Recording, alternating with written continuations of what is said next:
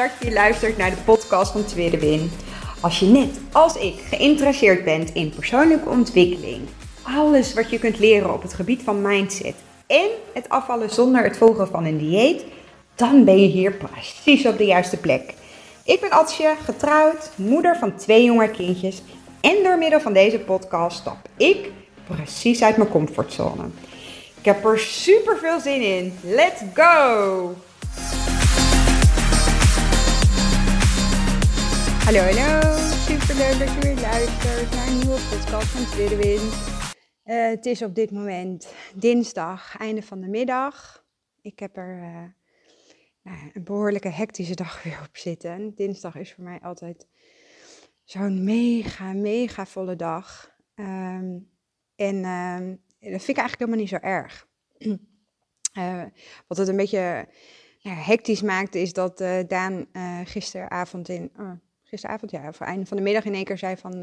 Ad, ik heb een avonddienst, dus ehm, jij moet morgenavond weg, ik ben er niet. hoe doen we het met de kindjes? Waarop ik zei, ja, ik ben dinsdagavond eigenlijk nooit thuis, dus...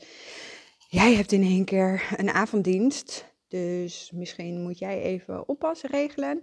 Maar goed, dat zorgt er natuurlijk altijd wel voor dat je, nou ja, uh, net een extra to-do-lijstje of een to-do dingetje op je lijstje uh, mag zetten. Omdat je het ook gewoon goed wil regelen voor de kindjes. Uh, dat zij gewoon nou ja, wel relaxed de dag eindigen, relaxed slapen en ja, meteen een koppeling naar de kindjes. Ze hebben vannacht allebei doorgeslapen. Nou, wie mij al langer volgt en of langer kent, die weet dat dit echt uniek is. Ehm, ik heb echt twee geweldige kinderen, maar slapen is gewoon niet hun favoriete hobby. Die van mij wel, maar die van hun niet. Dus um, vanochtend voelde echt als een cadeautje dat ik tegen Daan zei: um, Sorry, ik heb de hele nacht geslapen. Uh, sorry als je heel druk bent geweest. Waarop hij zei, maar ik heb ook de kindjes niet gehoord. Dus ze hebben echt doorgeslapen. Dus ze kunnen het, ze kunnen het. En, en daar geloof ik ook echt in.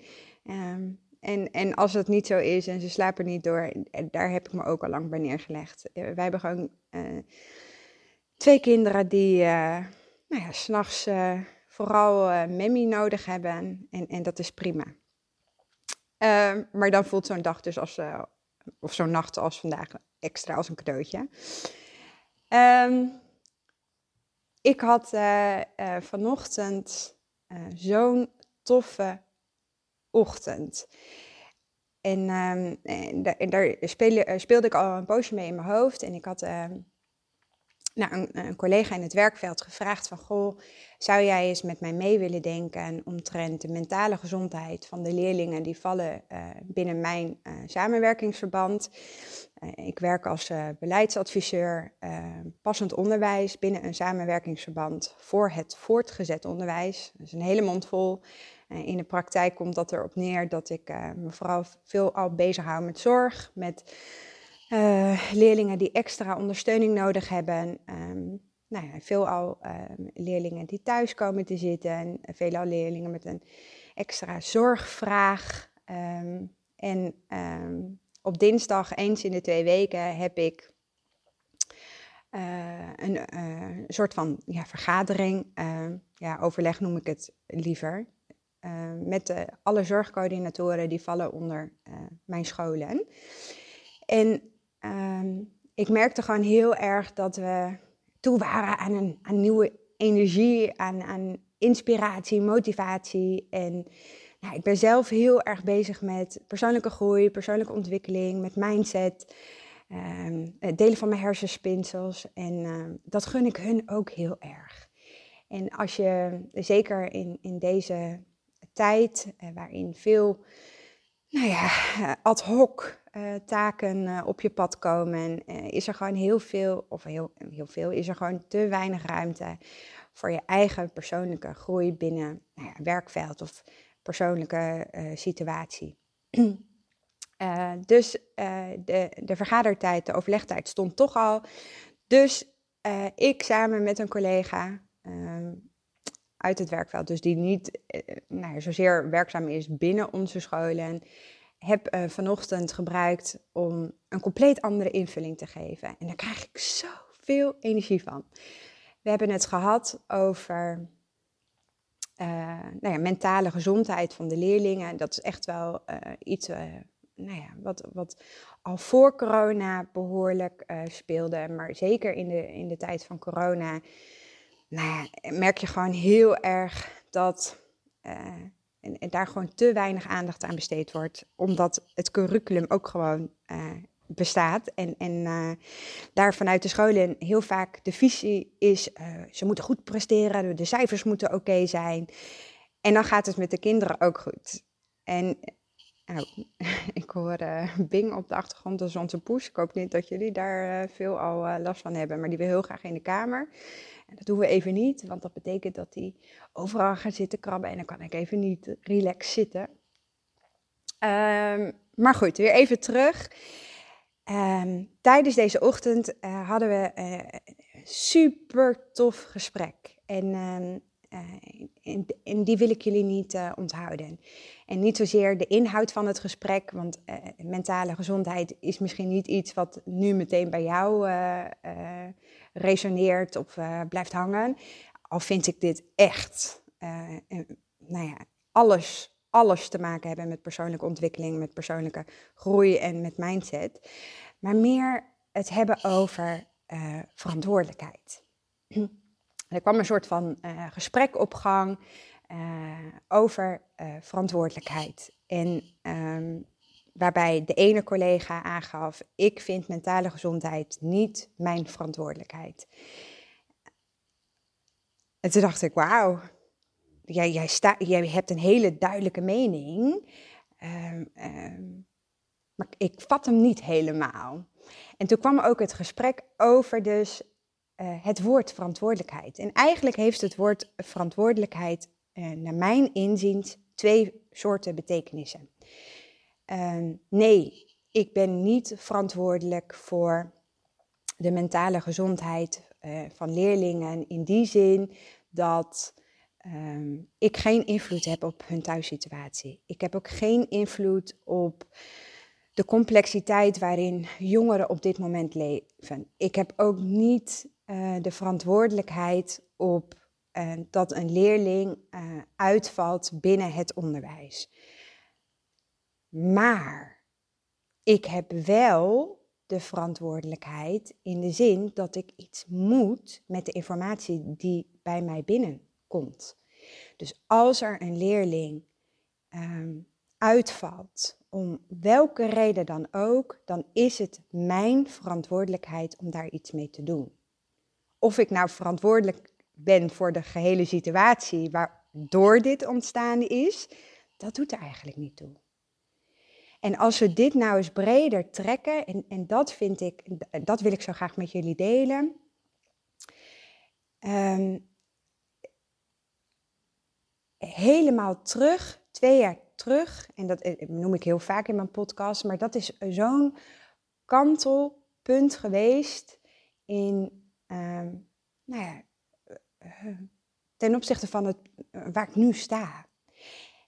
Ik heb namelijk de volledige verantwoordelijkheid genomen, de volle 100% verantwoordelijkheid voor mijn eigen acties, voor mijn eigen denken, voor mijn eigen leerproces.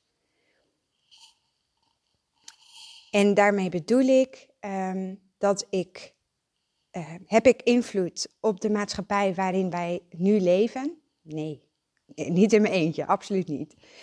Heb ik, uh, kan ik de verantwoordelijkheid nemen ten opzichte van de dieetcultuur die er op dit moment zo ontzettend heerst? Nee, niet in mijn eentje. Ben ik verantwoordelijk voor uh, dat er op dit moment zoveel vrouwen het idee hebben dat, waaronder ik zelf ook, dat slank zijn het ideaal is. Nee, ben ik verantwoordelijk voor um, dat we uh, in een, maatschappij leven waarin van alles moeten, uh, waarin we uh, met elkaar uh, continu de focus hebben op meer en op, op, op groter en op meer geld, op, op meer presteren, op, op, op meer nou ja, aanzien. Nee, dat zijn allemaal dingen waar ik niet in mijn eentje de verantwoordelijkheid voor kan nemen. En ik kan ook niet, ik, kan ook niet de verantwoordelijkheid nemen en dan neem ik, uh, maak ik het nog een stapje kleiner en persoonlijker. Toen Elbre geboren is, is ze geboren met een, tumor in en op haar neusje. Ben ik daar verantwoordelijk voor als moeder zijnde? Ben ik degene geweest die ervoor gezorgd heeft dat uh, geboren is met een tumor? Nee. Zo voelde het wel, absoluut.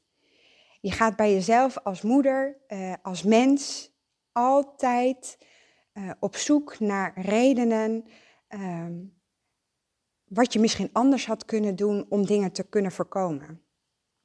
Ik, ik heb mezelf ook nou ja, honderd keer afgevraagd: wat had ik tijdens de zwangerschap anders moeten doen uh, om, om dit te kunnen voorkomen? Je, gaat, je, je zoekt ergens een bevestiging dat het jouw schuld is, dat jij de verantwoordelijke bent waardoor uh, dit is ontstaan.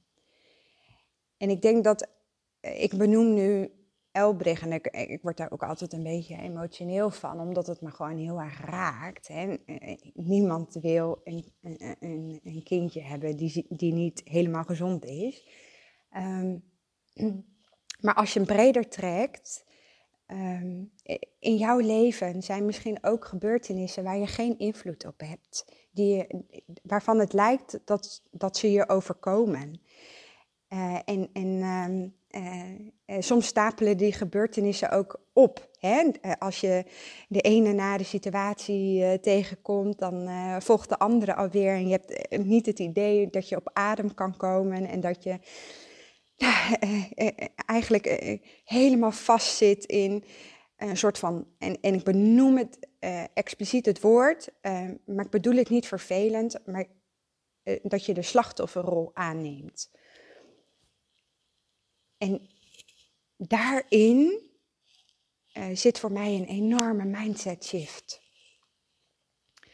Want je hebt misschien geen invloed op de situatie. Je hebt misschien geen invloed op wat je overkomt of wat je lijkt te overkomen. Maar je hebt wel daadwerkelijk de verantwoordelijkheid in hoe jij daarmee omgaat. En daar zit, daar zit echt uh, de sleutel. Uh, je hebt namelijk um, echt invloed op hoe jij met een bepaalde situatie, met een bepaalde gebeurtenis omgaat. En als ik hem nu eens uh, trek naar hè, het afvallen. ik ik krijg echt zoveel berichtjes van mensen die. Um, nou ja, bijvoorbeeld aangeven uh, dat ze door middel dat ze heel erg vastzitten, um, waar afvallen, dat het ze niet lukt, dat ze een regelmatige eetbuien hebben, dat, um, nou ja, dat als ze s'avonds op de bank zitten, dat ze dan toch weer, ondanks dat het de hele dag goed gedaan hebben, dat ze s'avonds toch weer gaan snijden. Daar mag jij de verantwoordelijkheid nemen. Want dat stukje, dat kan jij swiften, shiften. En daarin wil ik je eigenlijk in drie dingen meenemen. Hoe, hoe ik dit zie. Allereerst, ik ben een enorme voorstander van niet beperkende overtuigingen, maar bekrachtigende overtuigingen. Dus niet um, um, het lukt me toch niet. Um, en niet denken van dit kan ik niet, uh, dit is niet voor mij weggelegd, ik zal voor altijd dik blijven. Ik, ik, ik, koppel hem nu even aan het afvallen, maar je zou hem veel, veel breder kunnen trekken. Um, maar dat je gaat kijken naar wat er goed gaat. Dus wat zijn de bekrachtende uh, gedachten die je hebt, uh, acties die je doet. En dat je die gaat uitbouwen? Hoe kan jij de uh, bekrachtigende dingen die goed gaan, hoe kun je die versterken? En dat je daarbij dus eigenlijk alle neigingen onderdrukt uh, van de dingen die niet goed gaan of die niet werken, maar dat je juist die focus legt op, maar wat gaat er wel goed? En vanuit daar mag je stapjes nemen. De tweede die ik heel graag wil delen, dat is ontregelen. En dat, uh, daarmee bedoel ik, is iets echt een probleem? Zijn de snijbuien, de eetbuien echt een probleem? Verander dan de regels van het spel. Onderzoek actief welke regels jij jezelf oplegt en of die jou dienen. Ik, ik weet nog bijvoorbeeld heel goed dat ik uh, uh, tijdens mijn Age Switch 2 ben ik leer, uh, gaan leren havermout eten. Ik had echt de volle, en, en noem ik even expliciet, beperkende overtuiging dat havermout echt iets is, of iets was, laat ik het ook maar zo zeggen, voor hippies. Mensen die, nou ja, en, en daarmee chargeer ik echt, en dat weet ik. En ik weet ook dat mijn gedachtegang toen echt behoorlijk beperkend was. Maar ik zag echt alleen maar nou, bepaalde soorten mensen. Uh, mensen die uh, heel erg uh, nou, dicht in de natuur staan, die dicht uh, bij natuurlijke voedingsproducten nou, leefden, om het zo maar even te zeggen. Uh, die aten havermout. En ik als uh, nou ja, nuchtere Fries, uh, was gewoon niet voor mij weggelegd. En toch ben ik het gaan leren eten. Dus ik ben mijn eigen regels op het gebied van havermout ben ik gaan veranderen. Wil dat zeggen dat ik alles inmiddels lekker vind? Absoluut niet. Maar ik doe wel elke keer weer opnieuw een poging. Omdat namelijk als je overtuiging echt, echt is dat je iets niet lust of iets niet kan of dat iets niet voor jou weggelegd is, dan is dat ook zo. Maar als je het op een andere manier gaat ontregelen, dan wil dat dus eigenlijk zeggen dat je dus ook nou ja, qua mindset daarin een shift maakt. Om weer even terug te komen op die havermout. Ik ben dus havermout uh, gaan leren eten. En sterker nog, ik kan niet meer zonder. Ik kan me echt niet voorstellen dat ik het nooit niet lekker heb gevonden. De tweede eetregel die daarna heel erg bij mij resoneerde, dat was dat druiven slecht waren. Druiven uh, zitten bomvol suikers, had ik altijd uh, geleerd vanuit uh, alle diëten die ik nou ja, geprobeerd heb. En druiven, dat was echt voor mij een verboden voedingsgroep. Eh, ehm, terwijl ik ze wel echt mega, mega lekker vind. En stapje voor stapje ben ik druiven gaan toevoegen aan mijn havermout. En, en nu is dat een van mijn favoriete combinaties. Uh, mocht je uh, geen idee hebben over uh, welke havermout ik regelmatig eet, hij staat als post op mijn feed op Instagram. Tweede win 1985. En sterker nog, ik maak mijn havermout met koffie. Ik ben echt een koffieliefhebber. Uh, en havermout uh, in plaats van melk, met koffie, met druiven, met banaan, met pindakaas en een beetje een shotje van nou ja, personal protein. Ik weet niet eens of ik het goed uitspreek, maar goed. Nutella, dat is echt... In de wintermaanden kan ik dat elke dag eten en dat doe ik ook. En ik heb volledig mijn regels daarin ontregeld. Ik ben mijn eigen regels gemaakt, gaan maken. Dus mijn, mijn eigen vastgeroeste, beperkende overtuigingen, die ben ik gaan overtreden. Ik ben gewoon echt stapje voor stapje ze gaan uh, nou ja, ontregelen. Uh, en, en nu kan ik gewoon niet meer, meer zonder. Dus, dus kijk ook eens bij jezelf. Welke ongeschreven regels of welke eetregels heb jij op het gebied van afvallen, op het gebied van mindset, op het gebied van persoonlijke ontwikkeling? En zou je daar ook mee kunnen stoppen?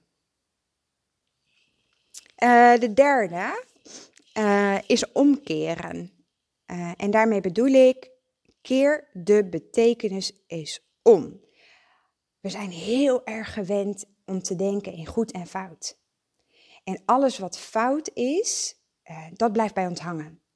en dat blijft bij ons de hele dag doorcijpelen. Als je ochtends opstaat na een nacht, wat voor ons dus nou bijna dagelijkse kost is. Met weinig slaap. En ik zeg tegen mezelf ochtends, zo, ik ben me toch een potje moe. Hoe moet ik deze dag doorkomen? Dan begin ik al met een negatieve mindset. Dan begin ik al met beperkende gedachten. En als ik dat dan de hele dag dingen um, uh, of als ik dan de dagelijkse uh, dingen ga doen en, en, ik, ga, uh, ik laat een glas omvallen en Jurre die stoot iets om en ehm, ze lopen met modderschoenen de kamer in. Wat gewoon dagelijkse dingen zijn, nou ja, wat hier gewoon gebeurt. En ik ga dat allemaal bij elkaar optellen, dan denk ik zo om acht uur als ik in die auto zit, potverdorie, ik heb dit allemaal al achter de kiezen moeten nemen. En, hoe kom ik de rest van de dag door? Ja, dan voel ik mij ook gewoon niet positief. Dus omkeren is dus ook gewoon echt letterlijk betekenis anders verwoorden voor mijzelf. Ik zeg nu bijvoorbeeld tegen mezelf ochtends, zo, ik heb vannacht vijf uur slaap gehad in plaats van vier uur heb er toch maar mooi weer een uurtje erbij. Gisteren kon ik het ook, vandaag gaat mij dit ook lukken. En ik zeg eigenlijk in de essentie hetzelfde, alleen doordat ik um, me de betekenis omkeer en het in een positieve setting voor mezelf wegzet, verandert ook mijn gevoel er automatisch bij. Verandert er ook automatisch um, hoe ik de dag begin. En als er dan een glas omvalt, dan zeg ik uh, tegen Janet, kan gebeuren vriendje, we pakken een doekje en het is weer weg. Zonder dat ik hem heel groot maak of de beladenheid heel groot maak. En, en daarmee eigenlijk onbewust iedereen op zijn of haar tenen laat lopen. Omdat ik, nou ja, mijn mindset gewoon A is. Uh, en dat dus ook een opstapeling van dingen gaat gebeuren. En dat geldt ook uh, uh, met het zien van uh, afvallen. En ik, ik betrek hem weer eventjes op het afvallen. Als jij tegen jezelf zegt dat je voor altijd dik zult blijven en dat je daar maar mee zult moeten leren leven, doe je jezelf zo ontzettend tekort. En ik, ik snap het en ik voel je want daar stond ik twee jaar geleden ook. Maar het is gewoon niet waar. Het is echt hoe jij daarin, um, hoe jij daaraan betekenis geeft. En waar ik heel graag mee zou willen afsluiten is dat um, is uh, afvallen of je mindset veranderen of persoonlijke ontwikkeling, is dat altijd makkelijk? Absoluut niet. Sterker nog, ik heb de afgelopen twee jaar ben ik mezelf zo hard tegengekomen. En, en één moment daarin wil ik heel graag delen. Omdat soms heb je voor jezelf het idee dat je het allemaal heel goed doet. Uh, ik uh, ben in eind augustus 2019, en dat weet ik heel goed omdat uh, in augustus 2019 geboren is, ben ik gestart met de eetswitches. Uh, en daar heb ik al in een eerder podcast over gedeeld hoe ik, daarin, hoe ik daarmee begonnen ben met de Lazy Fit Girl methode. Ik weet niet of ik dat nu al zo expliciet benoemd heb. Um, maar soms heb je het idee dat je echt heel goed bezig bent. De switches gaan lekker en je hebt het gevoel dat je geen eetbuien meer hebt of maar heel sporadisch. En um, uh, je zit gewoon in een lekkere flow en je hebt echt het idee dat je al die ongeschreven regels en al die dieetgedachten teniet heb gedaan. En dan in één keer komt er een moment en die, nou, die, die zet jou gewoon niet één stap terug, maar gewoon tien stappen terug. En dat moment had ik in uh, mei 2020. En dat weet ik ook heel goed, omdat, nou, ik lach er nu bij, maar het is helemaal niet om te lachen.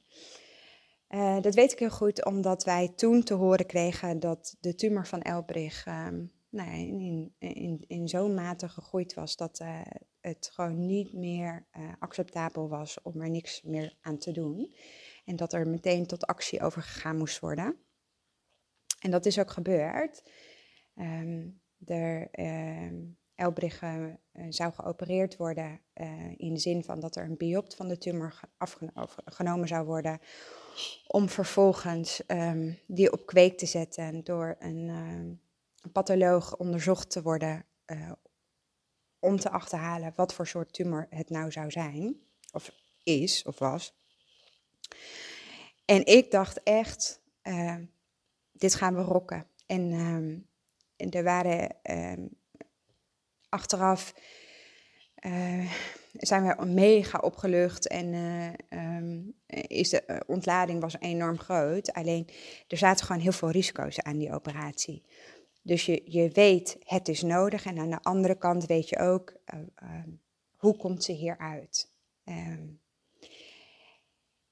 en ik dacht bij mezelf, Ads, um, verstand op nul, gaan. Jij kan dit, uh, Elbrich kan dit.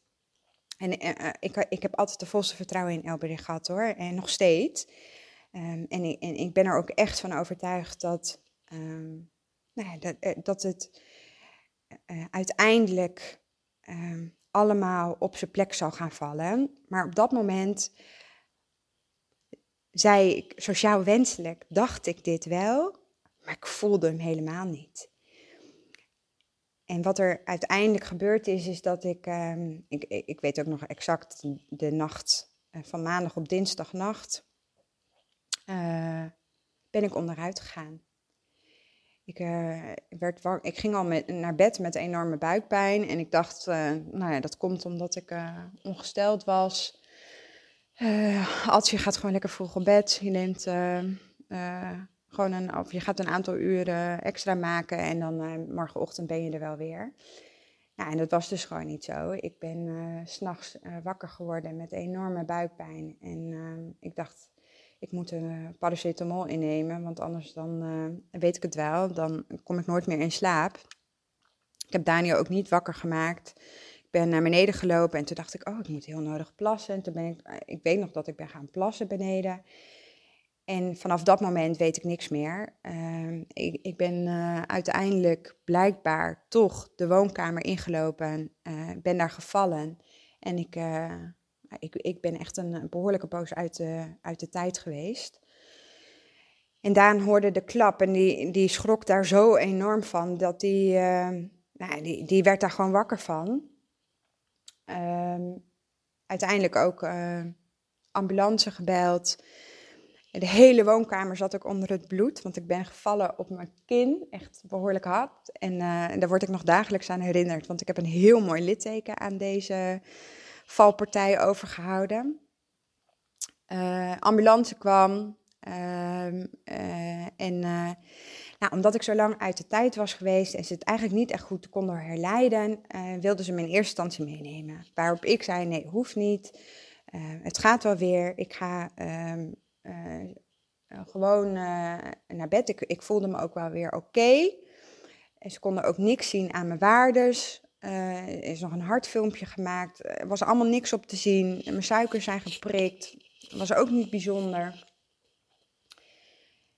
En uh, ambulancepersoneel, uh, nou, in, in, goed overleg gingen zij de deur weer uit.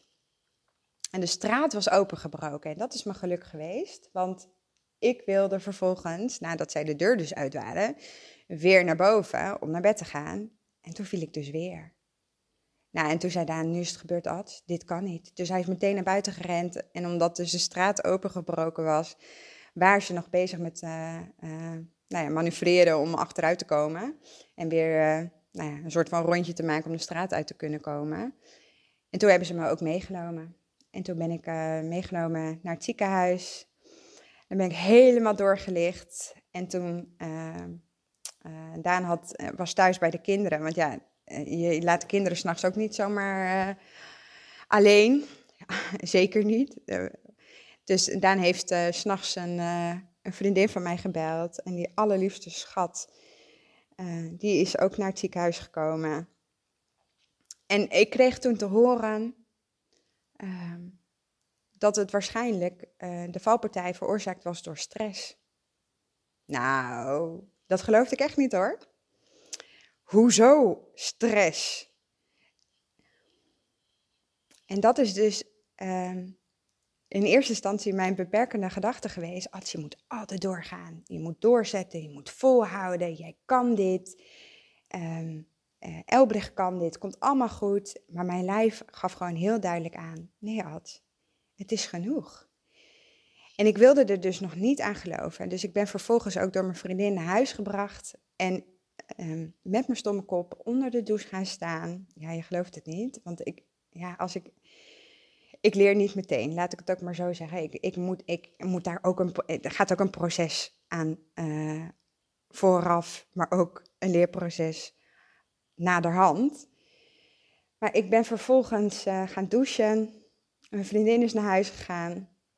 En ik ben naar mijn werk gegaan. Ja, ik heb die dag ook gewoon gewerkt. En s'avonds dacht ik, uh, je bent gewoon knetter, knetter gek. Dus waarom deel ik dit? Um, ik had geen invloed op de situatie van Elbrich. Ik had geen invloed op de gehele operatie. Maar ik had wel invloed op hoe ik met deze situatie omging. En ik, had ik het kunnen voorkomen? Weet ik niet. Maar ik heb er wel vervolgens de volledige verantwoordelijkheid van genomen. Dat ik zei van tegen mezelf, als, als jij nu niet voor jezelf gaat zorgen, als jij nu niet um, gas terugneemt en echt de volledige verantwoordelijkheid neemt voor jezelf, dan is de consequentie dat Elbricht straks niet de moeder heeft die ze nodig heeft. Dus ben ik woensdag gaan werken? Nee. Ik ben thuis gebleven. En uh, uh, ik ben. Uh, ik, laat ik het zo zeggen, Elbricht is volgens mij donderdag of vrijdag geopereerd. Ik weet het eigenlijk niet eens meer, volgens mij vrijdag. En donderdag aan het einde van de middag ben ik met haar alleen naar Nijmegen gereden, want daar werd ze dus geopereerd. Um, en dat hebben we gewoon ook gedaan in ons gemakje. Gewoon een hotel geboekt, omdat ze ochtends om zeven uur de volgende ochtend daar moest zijn. Ik dacht half vijf opstaan met een kindje. Moeten we gewoon niet doen. Moeten we gewoon niet willen. Moet ik niet willen. Dus um, heb ik hiervan geleerd? Ja. Ja, en, en dat is dus ook wat, wat ik vooral um, wil teruggeven. Je leert van dit soort dingen. Je leert, en dit is wel een hele harde les, hè? Uh, um, maar je kan hem breder trekken door tegen jezelf te zeggen, na een eetbui, zie het niet als falen. Zie het niet als een mislukking. Zie het niet als een verlies. Maar neem vooral je verantwoordelijkheid door jezelf um, te gunnen om dit soort fouten, om dit soort um, gebeurtenissen toe te staan. En ben je dan bereid om ook dit um, een eetbui of een snijbui of hoe jij uh, je beperkende gedachten, um, als die naar boven komen, te zien als groei. En dat bedoel ik heel positief, hè? Want als je, um, net zoals ik er, er, erin staat, dat alle fouten die je maakt tijdens je reis, alle uh, eetbuien, alle nou ja, valpartijen wil ik bijna zeggen, alle uh, omstandigheden die, die er invloed op hebben dat het niet zo gaat zoals jij het heel graag zou willen, als jij bereid bent om daar wat van te leren, als je ziet dat je dus nog stapjes mag zetten, als je het ziet als verbeterpunten, als je, als je het ziet als, als dingen wat je in je hoofd nog mag shiften, als een kans, daar zit je succes. Jij kan dit ook. Ik kan dit ook. En juist door dit soort um, nou ja, gebeurtenissen op je hele reis te zien als groei, dan word je vet goed in, in het verliezen. Dan word je vet goed in ontwikkelen. Dan word je vet goed in um, je, je reis helemaal te shiften naar wat jij zo graag wil. En, en dat is vooral de kern van de boodschap van deze podcast. Zie falen als groei. Zie falen als een kans. En zie het als een stap die je dichterbij brengt bij het einddoel waar jij zo graag naartoe zou willen. Dus focus je niet op het eindresultaat, maar focus je juist op het proces waar je nu in zit. En zie dat allemaal als leermomenten. Neem daarin je verantwoordelijkheid. Word vet goed in fouten maken. Word vet goed in verliezen. Nou, dat is even in uh, een notendop. Uh, ik heb geen idee altijd hoe lang ik tegen jullie zit te kletsen. wat ik met jullie zou willen delen. Laat mij vooral weten als je iets aan deze podcast hebt gehad. Want daar word ik het meest, meest blij van. Ehm, de gesprekken die ik met jullie heb, deel hem vooral ook in je stories of op je feed. Um, want als jij er iets aan hebt, uh, misschien dat een ander daar dan ook iets aan heeft. En samen kunnen we echt zoveel groeien. Uh, laten we samen gewoon vet goed worden in het maken van fouten. In het maken van nou ja, valpartijen, om het zo maar te zien. Dankjewel voor het luisteren. Uh, en ik spreek je morgen super, super leuk dat je geluisterd hebt naar deze podcast. Mocht je hem nou interessant gevonden hebben, heb ik je mogen inspireren, laat het mij dan vooral weten. Tag mij op Instagram, stuur me een DM, want ik vind het gewoon super leuk om te zien wie er luistert. Mega, mega dankjewel voor vandaag en tot de volgende keer.